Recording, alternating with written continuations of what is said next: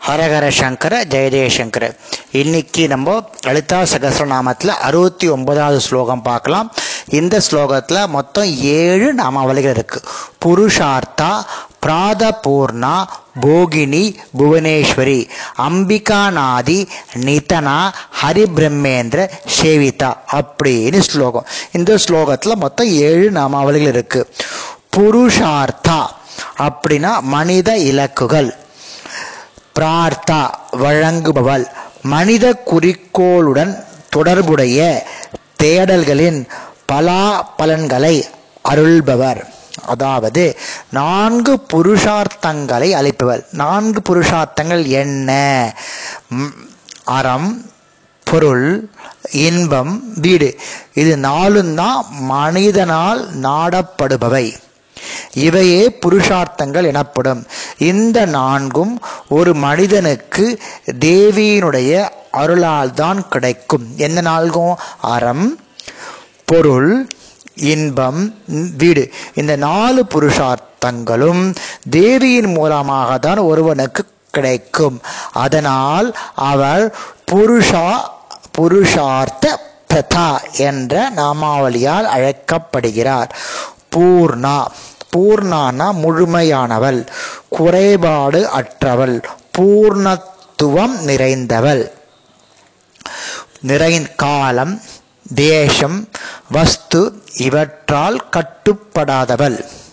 எனவே எங்கும் எதிலும் எப்பொழுதும் நிறைந்திருப்பவள். பிரம்மத்தின் வடிவிலான தேவி.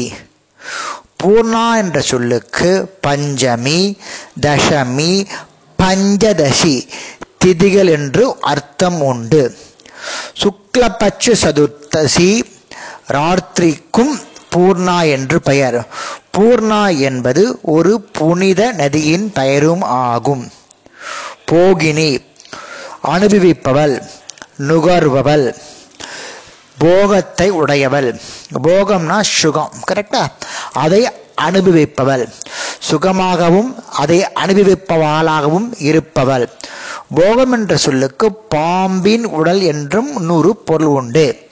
பெண் பாம்பு வடிவமாக மனித உடலில் உறையும் குண்டலினி தேவி. போகுனின்னா இன்னொரு மீனிங் கன்னிகைன்னு ஒரு பொருள் உண்டது. புவனேஸ்வரி. எல்லாருக்கும் பரிட்சமான பெயர். புவனேஸ்வரி. சகல புவனங்களையும் ஆள்பவள். பதினான்கு புவனங்களையும் ஈஸ்வரியாக இருப்பார். உங்களுக்கு எப்போனா பதினாலு புவனங்களும் சொல்ல போகிறேன் பூமி தான் சென்டர் பூமிக்கு கீழே ஏழு பூமிக்கு மேலே அஞ்சு. ஏழு ஏழு ஆறம் பதிமூணு பூமி ஒன்று பதினாலு. பூமிக்கு மேல் ஆறு பூமிக்கு கீழே ஏழு பூமி சென்டரில் மொத்தம் பதினான்கு புவனங்கள். ஸோ பூமிக்கு கீழே இருக்கிறது சொல்கிறேன் ஆத்தலம் வித்தலம் சுத்தலம் தலாதலம் மகாதலம் ரஷாத்தலம் பாதாளம். இது பூமிக்கு கீழே. இன்னொரு சொல்லட்டுமா அத்தலம் வித்தலம் சுதலம் தலாதலம் மகாதலம் ரஷாதலம் பாதாளம். இப்போ பூமி பூமி சென்டர் பூமிக்கு மேலே ஆறு. புவர்லோகம் ஸ்வர்கலோகம் மகாலோகம் ஜனோலோகம் தபோலோகம் சத்தியலோகம் திருப்பி இன்னொரு சொல்கிறேன் புவர்லோகம் ஸ்வர்லோகம் மகாலோகம் ஜனோலோகம் தவாலோகம் சத்தியலோகம் இது ஆறு ஆறு பூமி ஒன்று ஏழு கீழே ஒன்று ஏழு பதினான்கு புவனங்களுக்கும் ஈஸ்வரியாக இருப்பவள் அதனால் அவள் புவனேஸ்வரி என்று அழைக்கப்படுகிறாள் புவனம் என்ற சொல்லுக்கு பூமி ஸ்வர்க்கம் ஜலம் என பல பொருட்கள் உண்டு. இவை எல்லாவற்றிலும் தலைவி ஆனவள். அதனால் அவளுக்கு புவனேஸ்வரின்னு பேர். அடுத்தது அம்பிகா. அம்பிகான பிரபஞ்சத்தின் தாயானவள். சிறந்த தாயாக இருப்பவள்.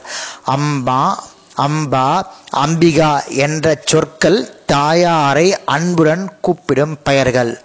லோகங்கள் அனைத்திற்கும் தாயானதால் இவள் அம்பிகா என அழைக்கப்படுகிறாள்.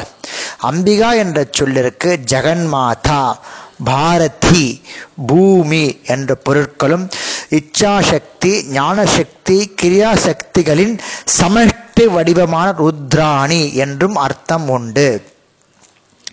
அம்பிகா என்ற பதத்திற்கு இரவு என்றும் தூக்கம் என்றும் பொருள் உண்டு.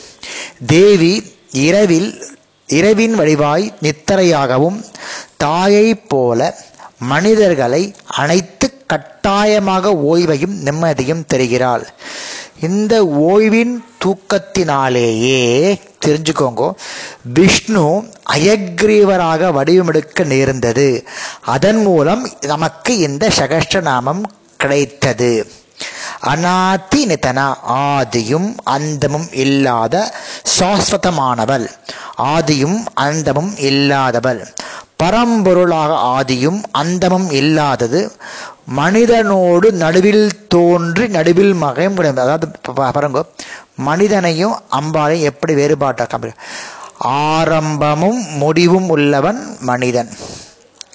இவை இரண்டும் அற்றவள் தேவி. ஆதியும் அந்தம் இருந்தான் மனுஷன் எதுவுமே இல்லாதவன் தேவி. அதான் அநாதி நித்தனான்ற பேர்.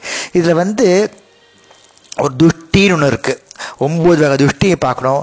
எட்டு விதையான சித்திகள் இருக்குது இதெல்லாம் தனியாக உங்களுக்கு நான் அடுத்து சொல்கிறேன் அடுத்தது ஹர ஹரி பிரம்மேந்திரி ஷேவிதா ஹரி பிரம்மா இந்திரர்களால் தொழுது வணங்கப்படுபவள். விஷ்ணு பிரம்மா இந்திரன் முதலியானவர்களால் வணங்கப்படுபவள். ஸ்ரீ சக்கரத்தின் நடுவே உள்ள சிந்தாமணி கிரகம்தான் தேவியினுடைய இருப்பிடம். இதை சுற்றிலும் பதினெட்டு பதினேழாவது பிரகாரங்களின் நடுவில் விஷ்ணு இருக்கார். பதினேழு பதினாறாவது பிரபாகங்கள் மத்தியில் பிரம்மா இருக்கார். பதினஞ்சு பதினாலாவது இதுக்கு நடுத்தில் இந்திரன் இருக்கார். முதலான திக்பாலர்கள். பதினாலு பதினஞ்சில் இந்திரன். பதினாறு பதினேழு நடுப்பில் பிரம்மா பதினேழு பதினெட்டு நடுப்பில் விஷ்ணு. இவங்க எப்பொழுதும் அங்கு இருந்து கொண்டு அம்பாலை தியானம் செய்து கொண்டிருக்கிறாள்.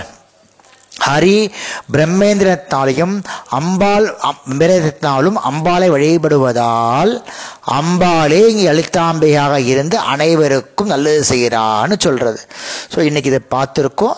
நாளைக்கு அடுத்த ஸ்லோகத்தை பார்க்கலாம். ஹரஹர சங்கர ஜெய ஜெயசங்கர